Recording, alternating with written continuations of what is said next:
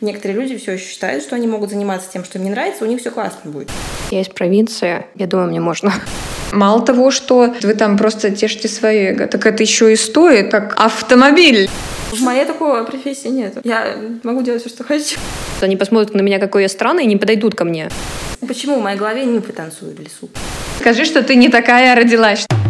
Бонжорно, аудиалы – это подкаст «Рот с мылом». Еженедельные 30 минут рассуждений на темы, которые бывает стыдно поднимать даже с подружкой. Да рот им с мылом вымыть надо. Вот что сказала бы ваша бабуля, слушая наши выпуски.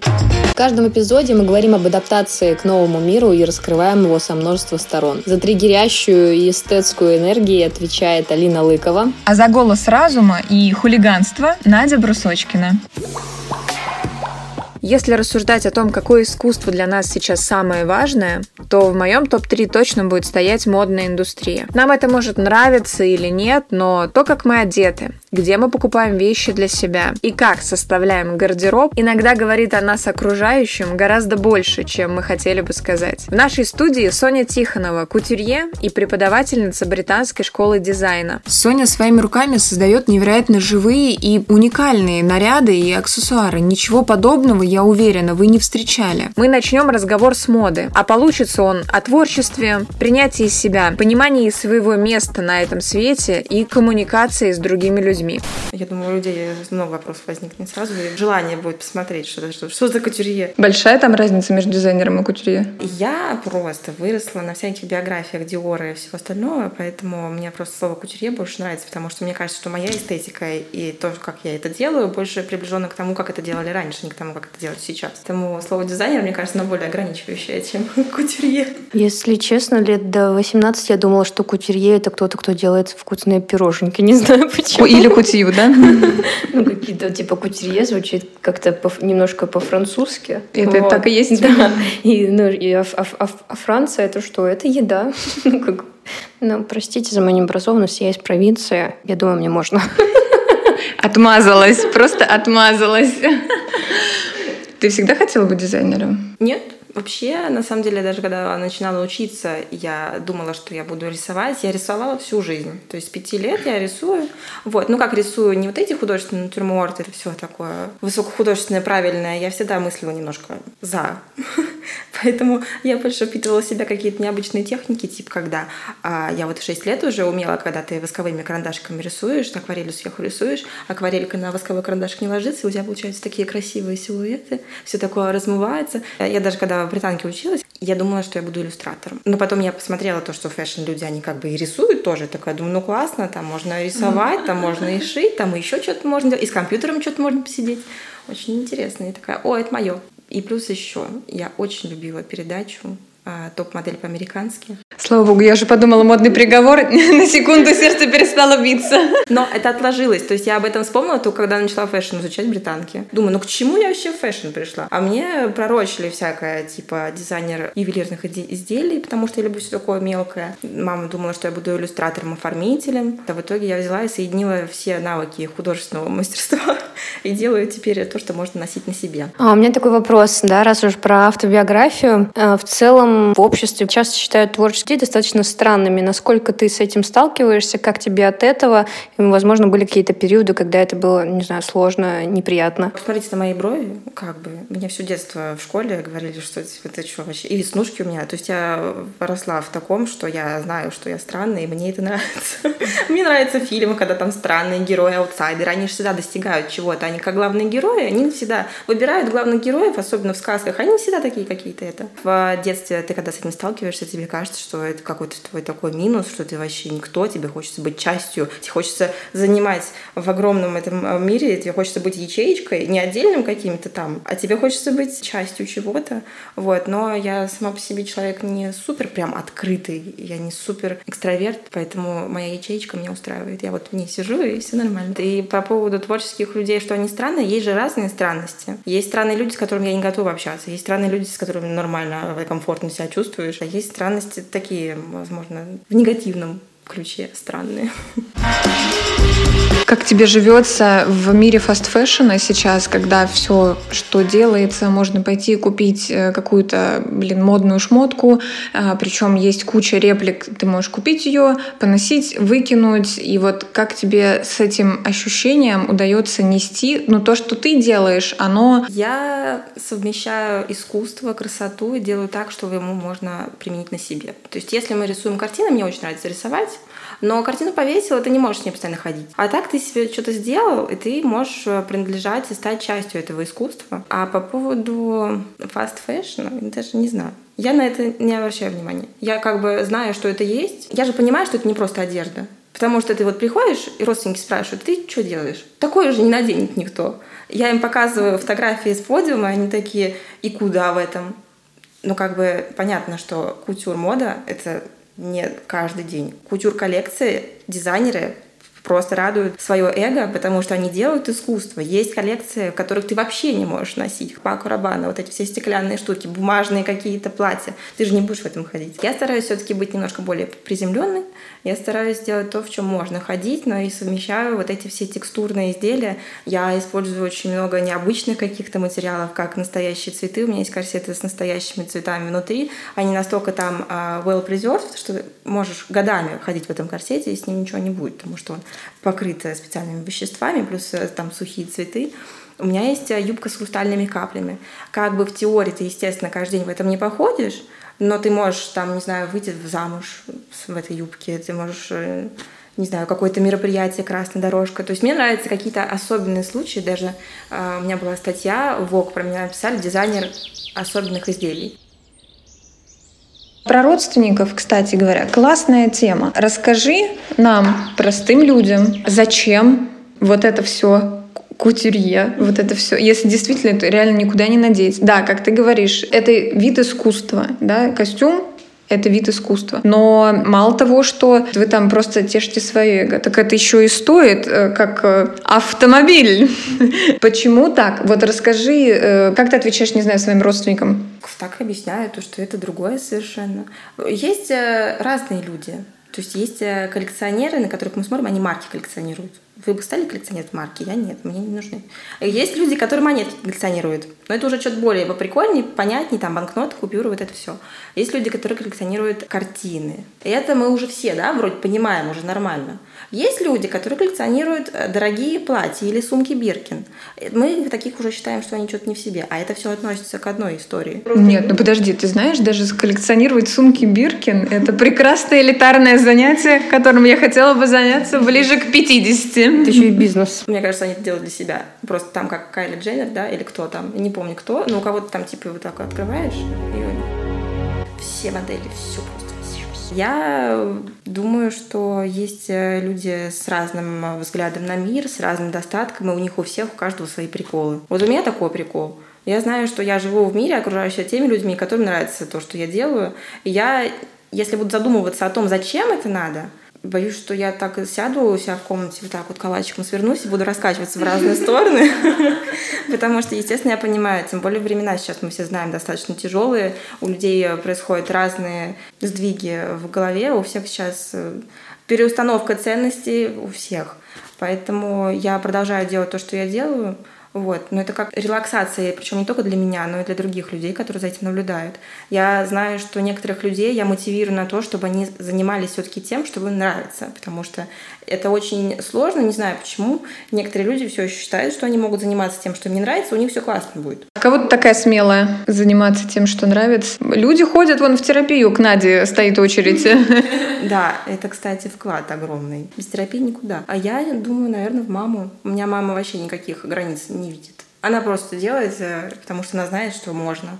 Я верю в то, что в этом мире можно делать все, что угодно, все, что тебе захочется. Если ты этого действительно хочешь, это уже не на плане а физики, а уже от головы твоей зависит, если ты голову... Ну, в плане нужно быть в ладу с собой, чтобы достигать каких-то высоких целей.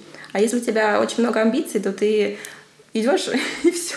Мне глаза становятся все больше и больше, пока Соня говорит. Я восхищаюсь такими людьми. Чаще ты встречаешь ломаных об колено каким-нибудь сложным детством, взрослением, юношеством и еще чем-то. И это, конечно, прекрасно, что ты вот так это несешь. Великолепно. Аплодисменты тебе. Соня уже сказала, без терапии никуда. Да? Ну, ну а, то есть вот, скажи, скажи, что ты не такая родилась, чтобы мы все сомневающиеся не думали, что... Ну, я думаю, у меня есть свои комплексы, которые просто какие-то ситуации, которые сейчас встречаются в моем профессиональном плане. То есть я как эксперт сталкиваюсь с какими-то, не знаю, возможно, есть какие-то диалоги, которые мне неприятны. Так я спрашиваю себя, почему эта ситуация произошла, и прорабатываю эту ситуацию, и из каждой ситуации выхожу уже с каким-то саквояжиком, и этот саквояжик становится все больше и больше, и все это потом применяется, чтобы этих ошибок не повторить. То есть, когда я говорю про терапию, я считаю, что люди должны уметь слушать себя, и вот действительно, как я сказала, в ладах с собой. Надо просто быть человеком. Тебя могут задирать или еще что-то. И ты потом просто ловишь какие-то вот эти свои уязвимые места, и ты делаешь так, чтобы их не было. Или ты просто прорабатываешь эти ситуации. Без проработки, короче, я считаю, никуда не уйдешь. В любой профессии. Каждый человек должен быть психологом. Должен быть с психологом. Да. Фух, миссия выполнена. Да. Одежда — это в том числе способ заявить о себе, причем, ну, как бы такой невербальный, сильно много ничего делать не надо, не подходить к людям, не, не объяснять, кто ты есть, можно просто одеться и вот как бы вопрос к Наде тогда, откуда вот это вот желание прям настолько выделиться, что аж прям отойти, да, от... Эм... Почему в моей голове нимфы танцуют в лесу? Почему? почему в твоей голове нимфы танцуют в лесу? Почему я такое делаю и почему люди хотят быть тоже такими же нимфами в лесу? Ты знаешь, вообще сначала ты начала вопрос задавать, типа, почему так человек может там захотеть одеться так, чтобы совершенно вообще абсолютно выделиться из толпы. Вот на этот вопрос я могу ответить. Да. С одной стороны, возможно, таким образом я пытаюсь привлечь внимание, а с другой стороны, возможно, таким образом я пытаюсь немножечко от, отгородиться от толпы отгородиться в смысле, ну вот, в свое какое-то уединение, потому что они посмотрят на меня, какой я странный, и не подойдут ко мне. Естественно, отбор. Подождите, а как же, ну, то есть наоборот, у нас же вот это вот чувство быть, наоборот, в коллективе, ни от кого не отрываться, потому что там, условно говоря, да, мы возвращаемся в нашу любимую жизнь до цивилизации, и ты, если не, не в команде, то, ну, да, скорее всего, тебя съедят, потому что там все контролировать ты не сможешь. Mm. Что это такое за выскочки? Давай так, согласна с тобой. Во-первых, всегда есть ведомые, предводители и одиночки. И если предводителям всегда нужны ведомые, а ведомым предводители, то есть одиночки, которых, в принципе, устраивает, что они отвечают сами за себя, и сами для себя чего-то достигают. Потому что быть предводителем — это значит отвечать за, за ведомых, угу. нести ответственность за ведомых, а быть ведомым — это значит отвечать за то, чтобы, там, не знаю, следить без, за предводителем, чувствовать без предводителя себя не целым. То есть, ну, и здесь минус, и здесь минус. Да, у одиночки, ты правильно сказала, типа, одиночка, а, возможно, там в дикой природе у него меньше вероятности выжить. Но в современном мире, в принципе, у одиночки, ну, все в порядке может быть. Вот. Но, как и прежде, действительно были одиночки, и это тоже вполне себе реально. Блин, прикольно. Какое-то время, время выхода на свет одиночек. Я в какой-то момент пришла из телевидения в digital мир, мы начали делать YouTube проект и все остальное, и я вижу, насколько это разные люди, поскольку все равно работаю с людьми в кадре. Ведущие на телевидении — это люди, которые хотят, чтобы на них смотрел весь мир.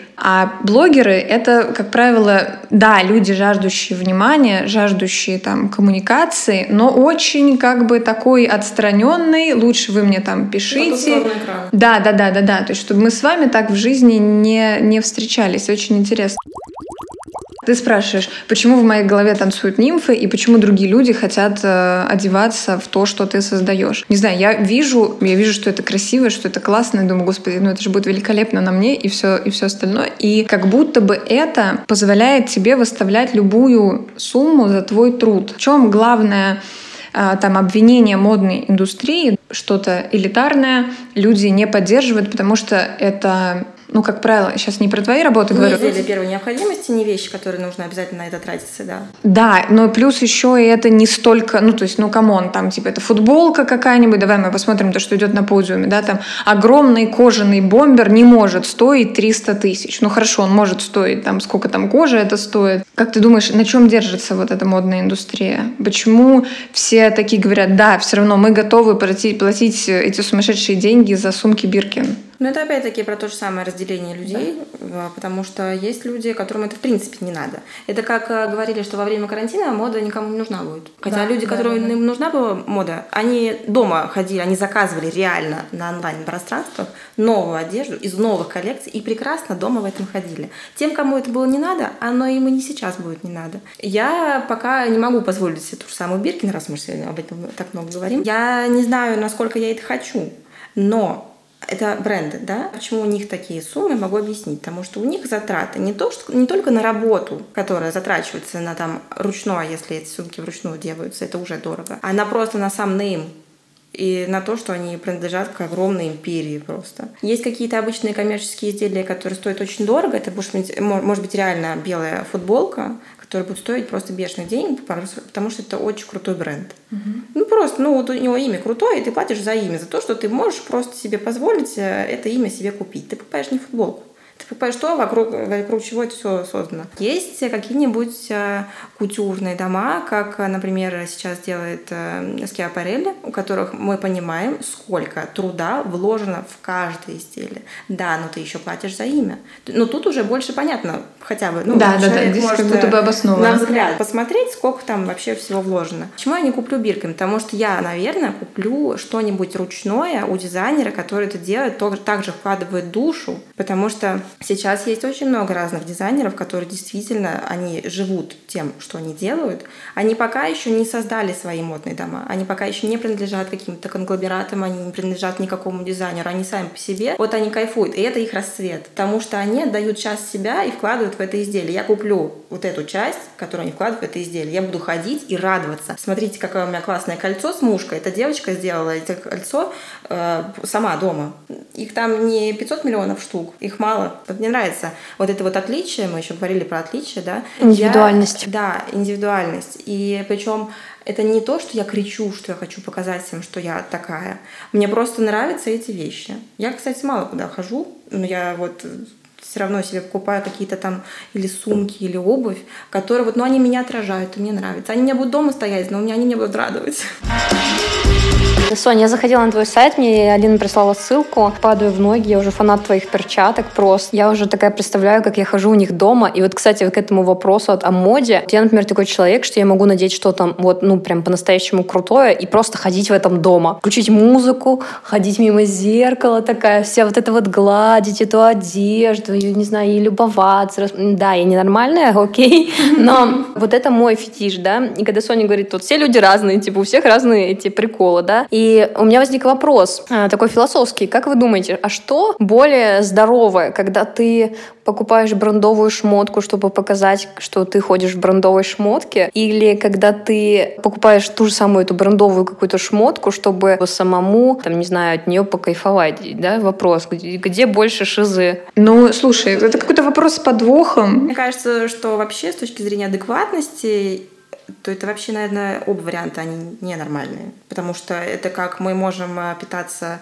чем-то обычной простой пищей, а мы готовим какие-то несусветные там явства и э, просто тешим свое эго для того, чтобы, смотрите, я так могу, у меня есть возможность монахи в Тибете, им на этого нахрен не надо, простите. Вот, и типа они довольствуются какими-то пищей для ума, нежели чем чем-то, что можно потрогать. Поэтому я думаю, с точки зрения адекватности, оба варианта неадекватны. Не то, не Все тяжело больны. Мне кажется, да. Блин, слушай, возможно, я так воспитана, возможно, я так вижу мир. Мне кажется более адекватным потратить, там, не знаю, 30 тысяч не на ремень Dior, а на перчатки от Sony. Не потому, что там я тут пытаюсь подлизаться или еще что-то такое, но потому что, когда ты понимаешь, что человек сделал, а я отмечу, что ты делаешь все вручную, в это вложено реально куча времени, какое-то внутреннее еще состояние, плюс как правило, как я понимаю, ты делаешь еще что-то под заказ, то есть ты можешь сделать себе одну перчатку фиолетовую, другую, там, не знаю, желтую. Соня очень много кивает.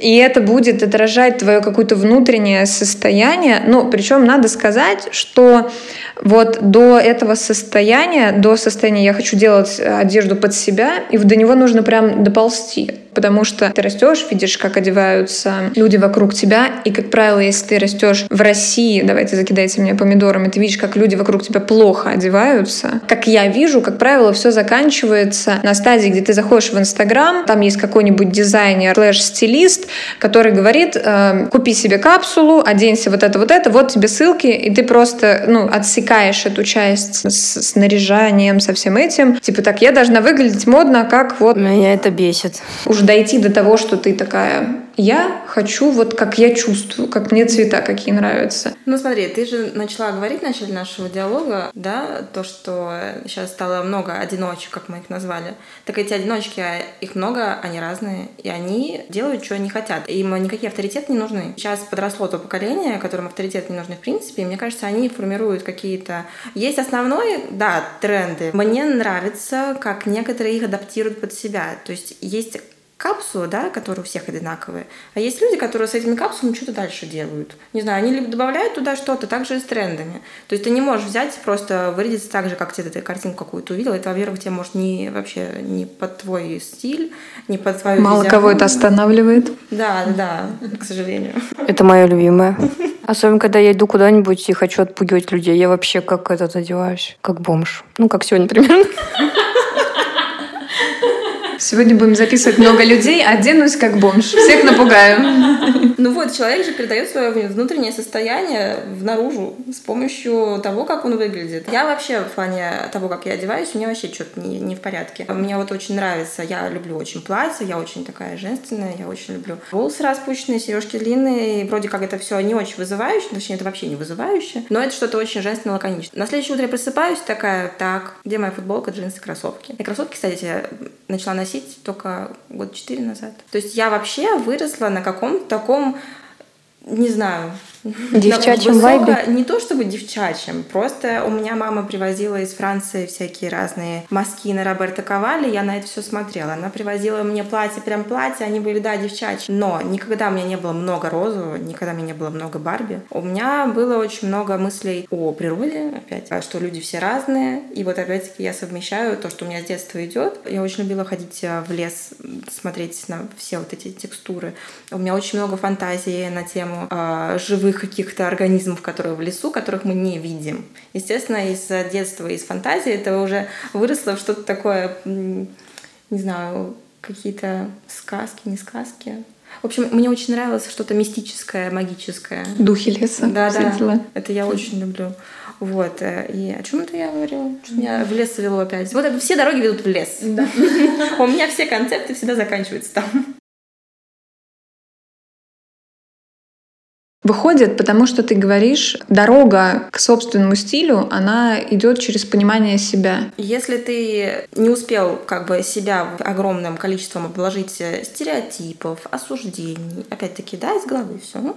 Вот. И если ты успел этим всем обложиться, то ты будешь либо как все, либо, э, не знаю, ты просто не, не захочешь как-то выделяться. Люди иногда бывает хотят быть уникальными, но у них вот эта вот стеночка, которой они обложились, она все равно присутствует, и эта уникальность повторяется еще там через пять человек. И вот, привет, я уникальный, я тоже. Как мы похожи. Ты просто мне сейчас очень нравится, что уже нет каких-то рамок. То есть э, у нас нет уже как можно, как нельзя, как раньше, помните, было а, вот э, такие колготки носить вот с этой юбкой так нельзя. Вот эти Да, джинсы да, с да, этой да. шапочкой нельзя. Юбка с кроссовками нельзя. Платье с кроссовками, смертный грех. Ew, this is so cringe. Это ставит под угрозу твою индивидуальность. У нас очень удобно иногда просто надевать все, как и у всех, и идти на улицу. На тебя никто не будет обращать внимания, но, видимо, таким людям это не надо. А некоторые просто боятся, потому что они будут выделяться, и тогда все подумают, э, что с ним что-то не так. Ты говоришь, как там к своему собственному стилю прийти, ла-ла-ла. Соня тебе ответила, что по факту, что у меня с моим стилем, там сегодня я могу так пойти, завтра так. И вот у меня та же самая ситуация, могу завтра захотеть быть феей, а послезавтра, ну, как бы вот я в, бом- в бомжатском, и мне комфортно. Вот для меня собственный стиль — это одеваться, вот именно как ты с утра решил, так ты одеваешься. То есть одеваться под Каким собственное человеком ты настроение. проснулся? Да, ну, типа, одеваться под собственное настроение, вот он собственный стиль. Вот, ну, по крайней мере, такая философия меня очень даже привлекает. Однако в твоих всех вещах, которые ты выбираешь, все равно присутствует твое решение. Ты знаешь, что это вот твое. То есть я могу открыть гардероб, и мне все вещи там нравятся. Но некоторые просто не подходят под мое сегодняшнее настроение. То есть стиль все равно есть у каждого. У человека, которого ты встретишь в метро, у него будут носки с сандалиями. Это его стиль. Мне очень нравятся такие кадры. То есть мне кажется, нет плохо одетых людей. Есть люди, которые просто одеты иначе. Есть э, супер красивые люди, и они не одеждой своей привлекают, они привлекают тем, что у них внутри. И потом они под это внутри подбирают то, что снаружи, и поэтому нам общая картинка нравится. Ну, ты можешь не вспомнить, в чем ты видел этого человека. Он берет своей харизмой. Ты прям с языка снимаешь, потому что я в каких-то моментах все равно страдаю от того, что люди выглядят не по моему канону красоты, давайте так. Ну вот, то есть я думаю, господи, ну как можно? Когда я вижу человека с а, растянутыми коленками на трениках, я думаю, это ты так к себе относишься? Ну вот, у меня есть какая-то такая история. Я понимаю, что это вообще мой персональный глюк. И я к этим людям не подхожу на улице и не говорю, как вы посмели. Как Ну, вы почти, посмели. ну, почти. Надели какой-нибудь принт на принт и все такое. Я не подхожу к таким людям, но мне просто как мой э, глаз страдает в этот момент. Но прикольная история в твоем отношении, что нет людей плохо одетых, они просто Некоторым просто это не надо, в принципе. Им просто это неинтересно. Они одеваются, потому что им надо одеваться, а не потому что они хотят... Ну да, у нас есть соци- социальная норма, что все-таки приходится, да, одеваться. Ты агрессивная, Алина, как оказалось. Я, я же Как говорю, я не посмели? подхожу. Ну, ты не подходишь, ну, ты же агрессируешь внутри. Вон Соня такая, ну, в принципе, вообще, как бы, люди просто разные, и вообще вот это может не, ну сначала ты агрессирую, а потом... А, то есть ты тоже агрессируешь, да? Ну, не то чтобы, конечно, агрессирую, но я сначала удивлюсь очень сильно и думаю, ну как вообще это возможно? Просто в нашем мире что, нету визуальных э, никаких э, предпосылок на то, чтобы как-то привить себе чувство А стиля? что, если это искусство? Красить своих собачек тоже искусство, в принципе. Вот, а вообще по поводу этих людей, которым все равно, это прям описание моего мужа. Ну, типа, вот ему что ни надень, самое главное, чтобы было удобно. Поэтому его всегда одеваю я, потому что иначе как бы это, ну, просто из разряда страшно выпускать на улицу. Опять-таки для тебя страшно. Ему-то нормально будет? Ну, как бы, как, да, ему нормально, ему вообще вот в чем угодно, ему пофиг, да, там, ну, там главное, чтобы не обтягивающие три кошки, как бы, ну, это вот у Ну, него мужики не поймут, да. Единственное, да, мужики не поймут. А в остальном, как бы, ему вообще все равно, он готов, не знаю, в одних штанах ходить лет 10 просто. То есть я постоянно слежу за тем, чтобы он хоть как-то более-менее прилично выходил на улицу. И то, смотри, прилично, да, что такое прилично? Если там в контексте моего с ним взаимодействия, то чтобы хотя бы вещь ему подходила. То есть у него одна, один критерий. Удобно, чисто. Я пошел. Я пошел. Все. Я тоже бегаю за своим мужчиной и говорю, так, это мы снимаем, это мы переодеваем. А еще очень часто бывает так, что а, у меня вот есть этот порыв хорошо, красиво одеться, а он ходит, ну, в удобном, спортивном, да, и мы выглядим просто... Бывает, да. Да, я говорю, дорогой, иди чуть-чуть подальше от меня, как будто бы мы... Это все шутки, конечно. Я в целом поняла, что, наверное, здесь надо уйти в политику ненасилия, надеть на человека чистое, Удобное. Да, да, да, и, и удобно, и ну, не, не приставать со своими там представлениями о том, какие нужно купить модные кроссовки. Поскольку у меня мужчина такой из супер простой семьи, супер простой работы и все остальное, а я работаю в медиа, вокруг меня медиа мужчины, и когда ты сидишь на креативном собрании, и все мужики сидят в изиках приблизительно в одних и тех же футболках, ты думаешь, что ну это тоже не прикольно, ребят. У вас есть чуть больше денег для того, чтобы купить то, что модно, и закрыть эту тему. Для них это так же удобно, как для обычных людей, которым просто удобно в чем-то идти, выйти, просто, неважно в чем. Для них это также просто не гардероб из других вещей состоит. И это не значит, что если у тебя трендовые кроссы, это не значит, что ты стильный и со своим индивидуальным стилем. Ну, это значит просто, что у тебя... Трендовые кроссы. Если честно, я сейчас признаюсь, э, как бы это ужасно не звучало, но меня очень часто слегка напрягают мужчины, которые типа там одеты по моде, такие все стильные, причесанные, приглаженные.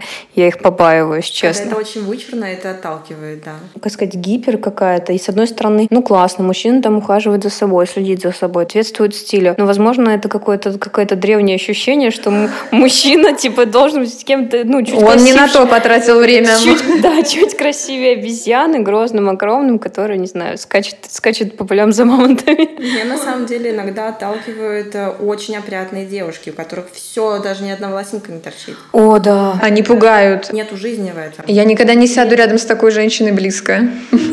Потому что у меня торчит и волосинка, и что-нибудь, ну... Да, есть такой тоже. Слушайте, я один раз наблюдала картину, мне было очень, ну, жалко девушку, которая садилась в поезд, там была очередь, и вот она тоже вся выглядит с иголочки, прям такая там, ну, у нее там пиджак ровный, все там брючки, там ни одной мятинки, там еще что-то. Она садится в поезд, ну, поезд дальнего такого следования, там м, пять часов ехать, и пока очередь была, она подошла там к отражению своему и давай поправляться. Я такая смотрю на нее и понимаю, что да, это, это, не, это не в рост, то есть у нее вроде волосинка к волосинке, она вся идеально шикарно выглядит, но вот эта волосинка к волосинке, во-первых, сразу ну, вызывает какие-то подозрения, в чем дело. Женщина стоит на вокзале, садится на поезд, в котором ехать 5 часов, выглядит идеально, и перед тем, как сесть в поезд, стоит еще и поправляется в это зеркало, то есть, ну, сразу меня так раз немножко напрягает. Ну, и мужчины, в принципе, такие же, и, ну, у меня сразу там э, возникает подозрение, что там не так, что там за неврозы, Э, ну, в принципе, это профессиональное, возможно. Выискиваешь, да, клиентов на, на перроне.